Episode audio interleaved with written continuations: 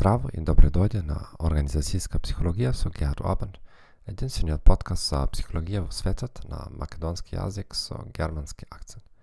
Po ova epizoda, kjer zbruvame za najgolemijat problem sastavot v oddelenjata za človečki resursi. Tekovnata kriza na korona odkrije nedostatok na odredena ekspertiza v mnogo visokih organizacij. Početnite kompanije može da ja narušat cela industrija, vidjeki golemite komparacije ima sistematske pristrastnosti za rabotovanje. Logično, rabotin je lice koje ostvaruva marginalen profit za naša kompanija.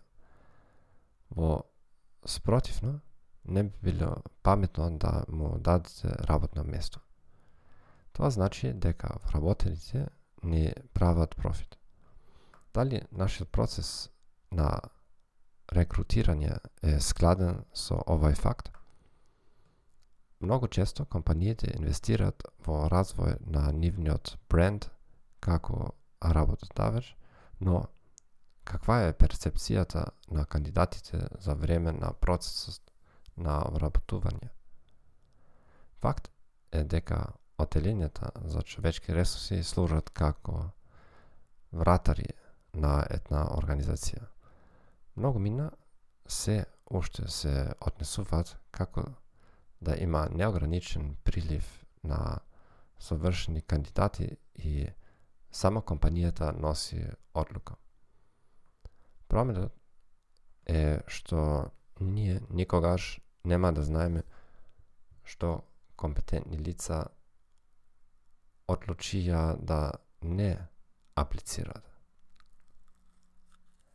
Da li je navistina potrebno se ušte da postavovate vakvi prašanja?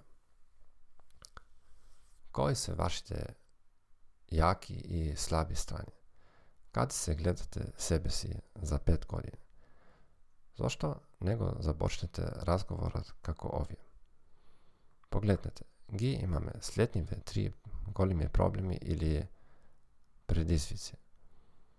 Да разговараме да во текот на следните половина час за тоа каков потенцијал имате да ни помогнете да ги решиме. Ви благодарам што го слушавте овој подкаст, ви посакувам убав ден и с Богом.